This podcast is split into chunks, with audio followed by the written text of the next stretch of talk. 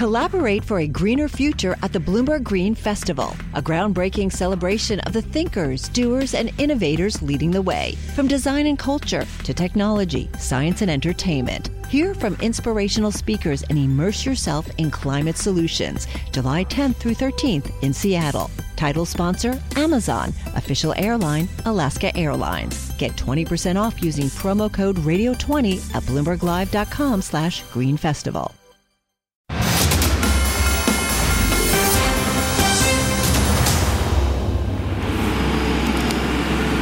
This is special coverage of the Iowa caucuses on Bloomberg TV and radio. We thank you for joining us. The race called early for Donald Trump, but we've got a long way to go here in figuring out second, third, and the margins of victory. Bloomberg's Julie Fine joins us for more from the Iowa Election Center, where she's got her eyes on the numbers right now. Julie, how long do you think we'll wait to learn more?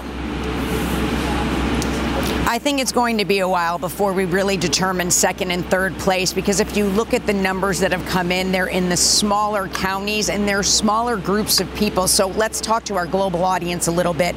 In a caucus situation, people come together and vote. The numbers that they're getting now are from smaller groups from more outlying areas. You're going to need a big dump from Des Moines or the bigger cities to really get that picture on second place. And right now, the numbers are really showing that Governor Ron DeSantis and Governor Nikki Haley, the former ambassador to the UN, they're really locked in at 17%. But again, I really want to caution here, we're looking at just about 1% of the vote. So the former president right now is well above 50%. But to really dissect the 17%, you're going to have to see bigger numbers from bigger counties. Now, the former president, of course, Joe and Kailey, we have talked about this, needed to make a very big number tonight to make a statement over 50%.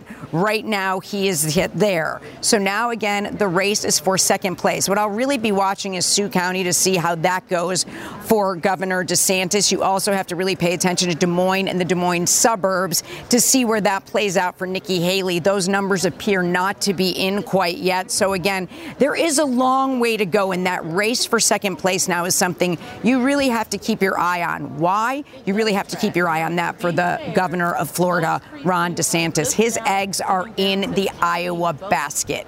If he does not do as well as Nikki Haley or they're neck and neck here, he goes to New Hampshire where Haley has really been putting on the press for votes and for the win. This is a critical, critical night for Ron DeSantis and for the DeSantis campaign. Kailey and Joe. All right, Bloomberg's Julie Fine at the Election Center. Thank you so much. Back with us now around the table, Rick Davis and Jeannie Sheehan Zaino. So, Jeannie, she was just making the point there about how invested DeSantis has been in New Hampshire, how this feels, at least to many of us who have been watching it, like something of a make or break moment for his campaign. Even if he gets second place, if Trump's lead is commanding enough, can his campaign realistically move forward from here? You know, I, I, think he probably will, especially if he comes in second. But I do think it's a real uphill battle. When we look at some of the models, you know, it becomes increasingly harder for either DeSantis or Haley, if they lose in Iowa, lose in New Hampshire, to get the number of delegates they need to beat Donald Trump. So I think it's an uphill battle for him, even if he comes in second, because we talked about the fact he doesn't have much of a game in New Hampshire. He's going to try in South Carolina. He's not polling well there. Nevada has been completely pulled out from under them due to what Trump has done there. So it's really, really tough to see where he goes from here, especially if even if he comes in second numerically and in terms of the actual percentage to lose counties, not win any, which could happen. Um, I think it's really hard to make the case that there's a pathway forward for him. Boy, this is remarkable the extent to which the narrative has changed uh, since we came on the air this evening. Uh, Ron DeSantis, to Julie Fine's point, put his eggs in the Iowa basket. Nikki Haley put her eggs somewhere in New Hampshire. And I wonder how she can control the narrative in the next four days, moving into Manchester to spin whatever happens here tonight is maybe not a positive, but something that could be followed on by a big win in the first in the nation primary state.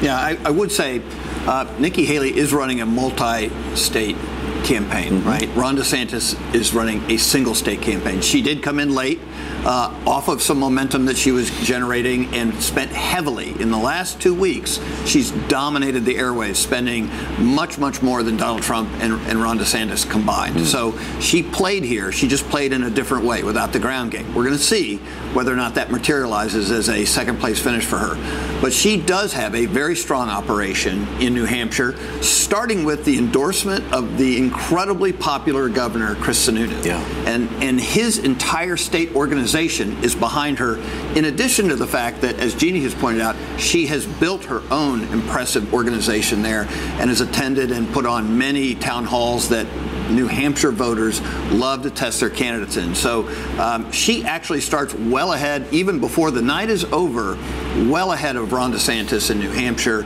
and frankly on par with the organization and the support that Donald Trump has there. So she knows the game starts for her in New Hampshire tonight.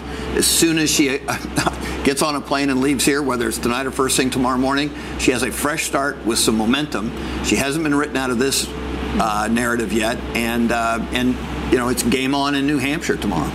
Well, you say she's running a multi state campaign. DeSantis maybe has been a single state t- campaign to this point. Either way, we've seen that it's very expensive. So the donor question is raised here as well. DeSantis has been going after Haley in recent weeks on the idea that she's in this for her donors' issues, whereas he says he's in it for voters' issues. But he's struggled in the donor department in a way that she hasn't. Their fates almost in that regard have reversed. How does the outcome in Iowa impact their ability to access resources? Going forward? How do you fundraise if you haven't just won?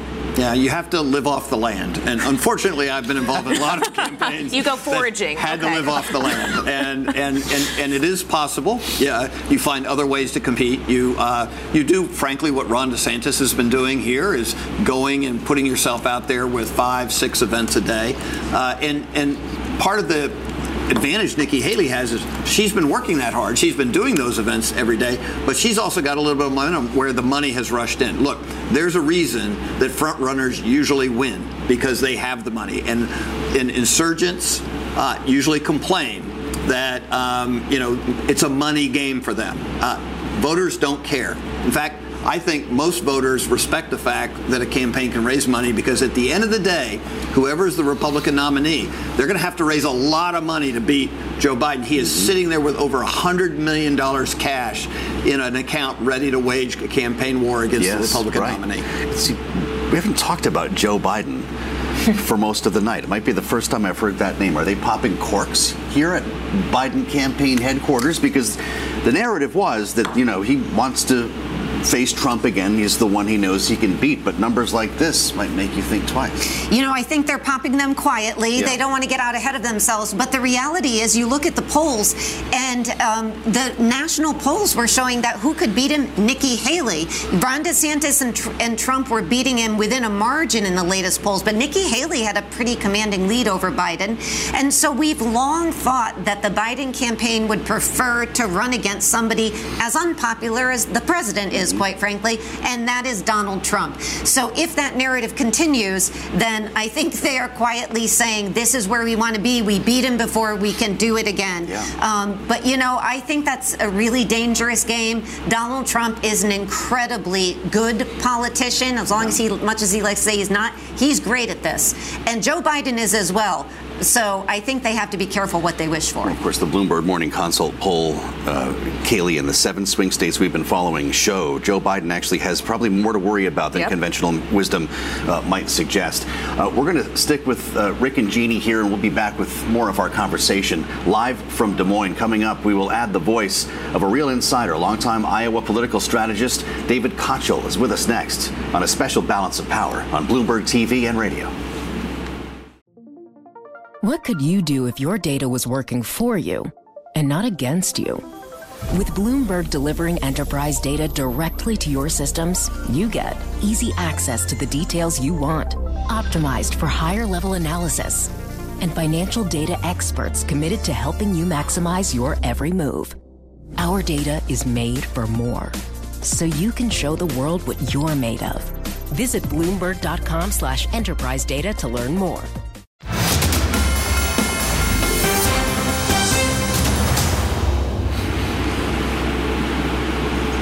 This is special coverage of the Iowa caucuses on Bloomberg TV and radio. We're live in Des Moines.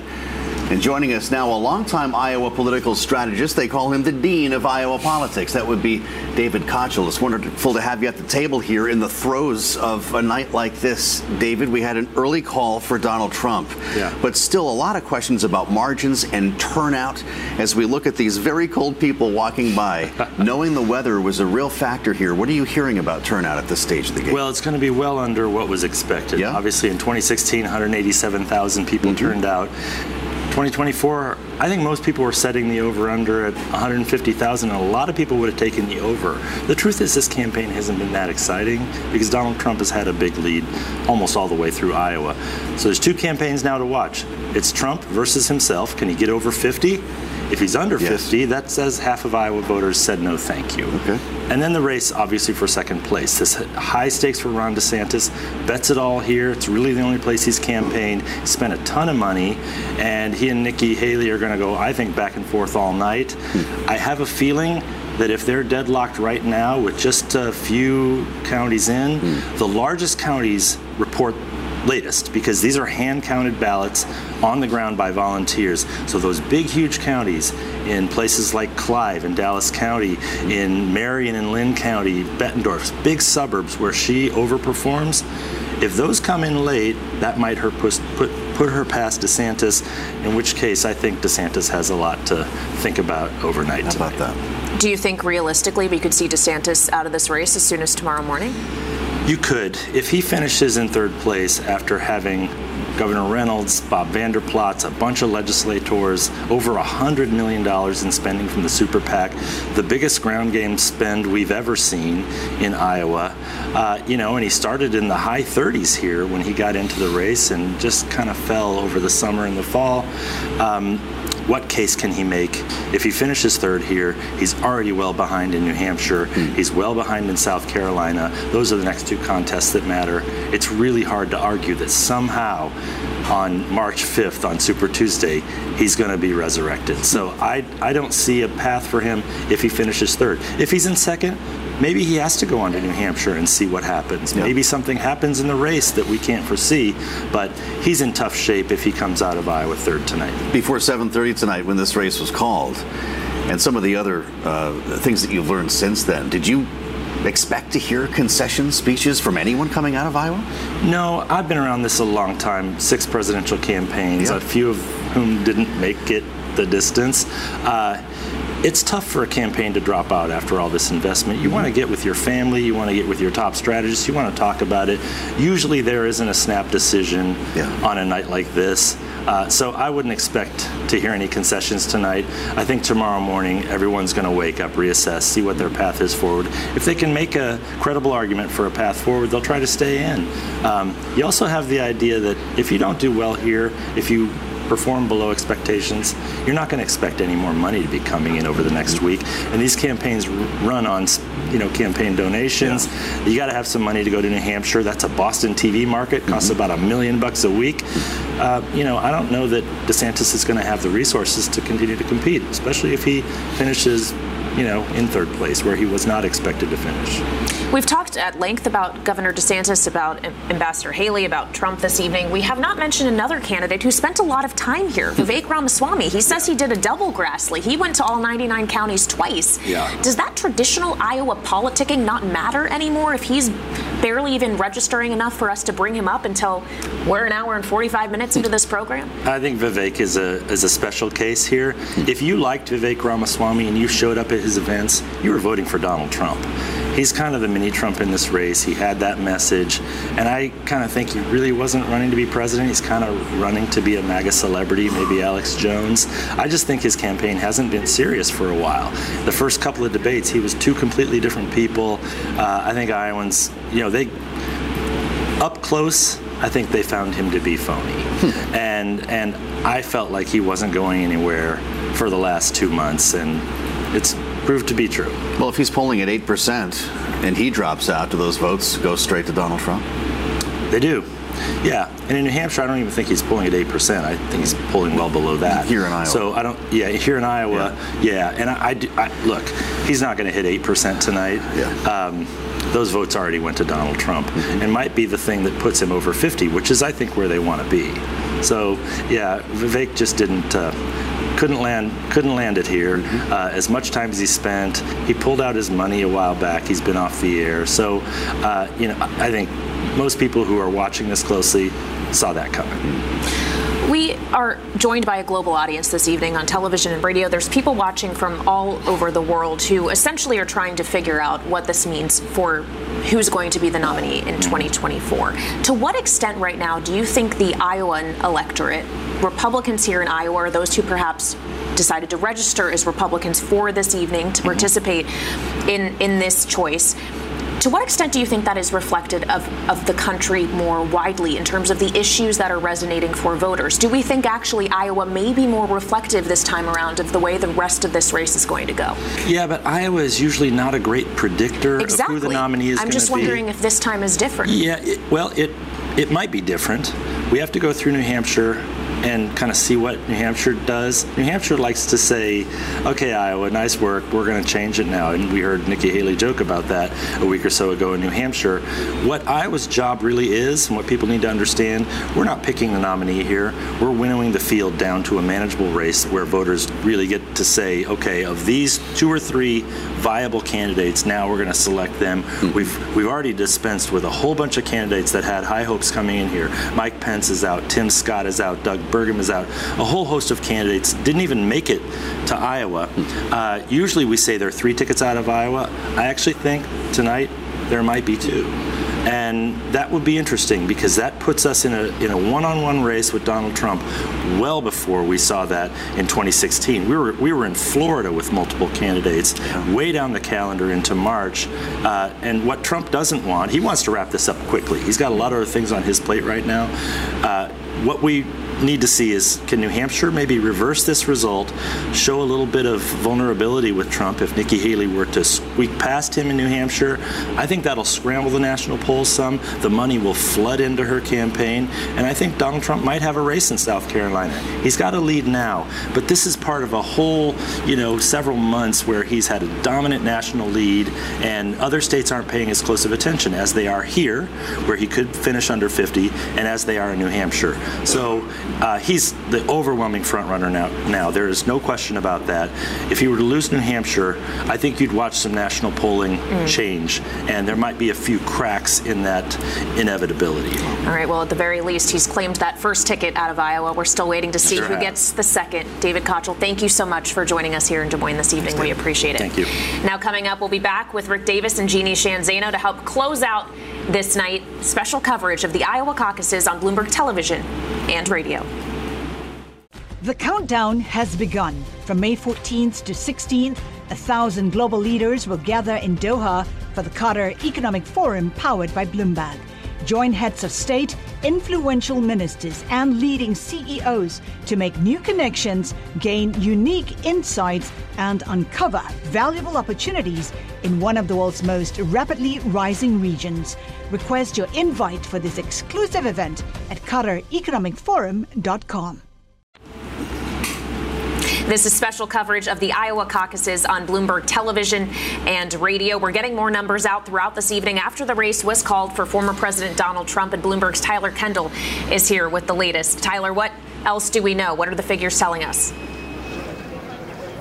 Yep, Kailey. So now about 36% of the expected vote is in, and that includes most of eastern Iowa and also central Iowa. I want to pull out two counties. One is Polk County, uh, where we are here in Des Moines. That is trending towards former President Trump, as well as Dallas County, that is right to the west of us. It is the fastest growing county in Iowa. These two counties very populous, but also considered more moderate, places where Nikki Haley has really been focusing her campaign attention. Interesting too, Dallas County County. Uh, Mitt Romney in 2012 in that general election, he won it by 12 points. Trump then won it by nine points, but the last election, he only won it by two. So this was an area that Nikki Haley's campaign has really been targeting, trying to get those moderate voters. These were the central counties that I think she was hoping to make a splash in tonight.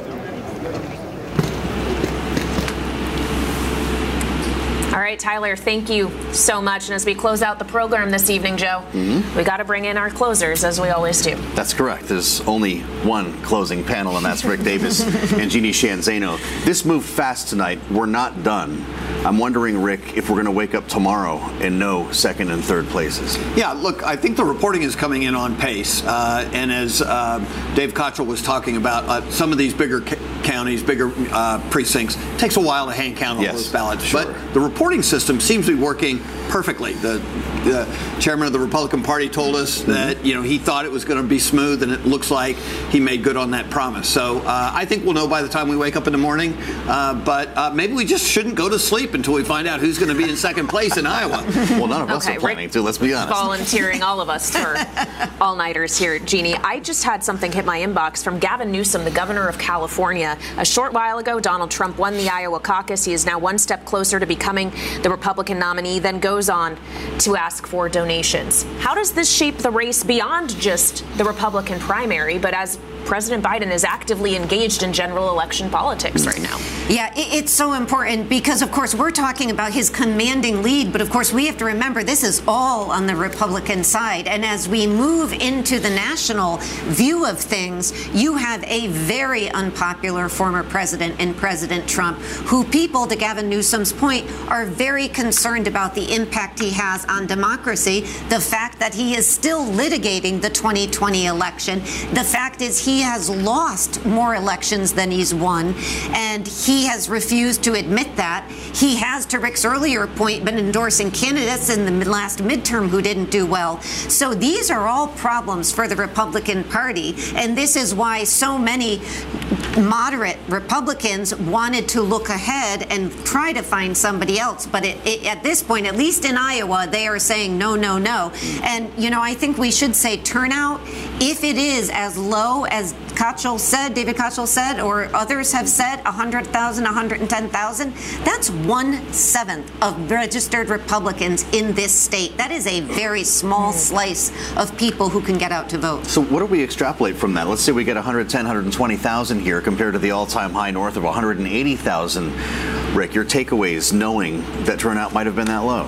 Yeah, look, I mean, it, it it's cold outside. Yes. and so, like, and normal it was people, advantage Trump, though. Yeah, end, we it? thought actually it would disadvantage Trump to have this low of a turnout. So it shows the resiliency of the Trump vote here. Hmm. I might also, Matt, just uh, uh, add. Uh, Iowa was not always a red state. I mean, Donald Trump's emergence in 2016, uh, even though he lost the Iowa caucus, he won the state and he won it big. Mm. And he converted a lot of blue collar white voters, especially in the northwest of this state, who used to be uh, Obama voters, into Republican voters. And he did the same thing in other places around the country. So uh, the reason he won in 2016 was he had a partial realignment of certain voters of a certain class into the Republican Republican Party, and the Democrats have not been able to make hmm. a dent in getting them back. Mm-hmm. All right, we have exactly one minute left, so this is a quick answer for both of you. Will we still have four candidates for the nomination when we get to New Hampshire next week, Jeannie? I don't think we should, so I am going to say no, but at this point it's hard to tell because they're still waiting to see what happens. Rick? I think it's irrelevant. It's a head to head race from this point on. Even if Ron DeSantis can eke out a minor win against Nikki Haley, she's got the momentum, and it's a head to head for for New Hampshire. All right, Rick Davis and Jeannie Sheehan Zaino with us throughout this evening. The Iowa caucuses, which have been called for former President Donald Trump. We're waiting for results on number two and three. Thank you for joining us here. Balance of Power will be back at 5 p.m. Eastern tomorrow from Washington, and we'll have special coverage of the New Hampshire Republican primary next Tuesday, live from Manchester. This is Bloomberg. The countdown has begun. This May, a thousand global leaders will gather in Doha for the Qatar Economic Forum powered by Bloomberg, held in conjunction with our official partners, the Qatar Ministry of Commerce and Industry and Media City Qatar, and premier sponsor QNB. Join heads of state, influential ministers, and leading CEOs to make new connections and gain unique insights. Learn more at QatarEconomicForum.com.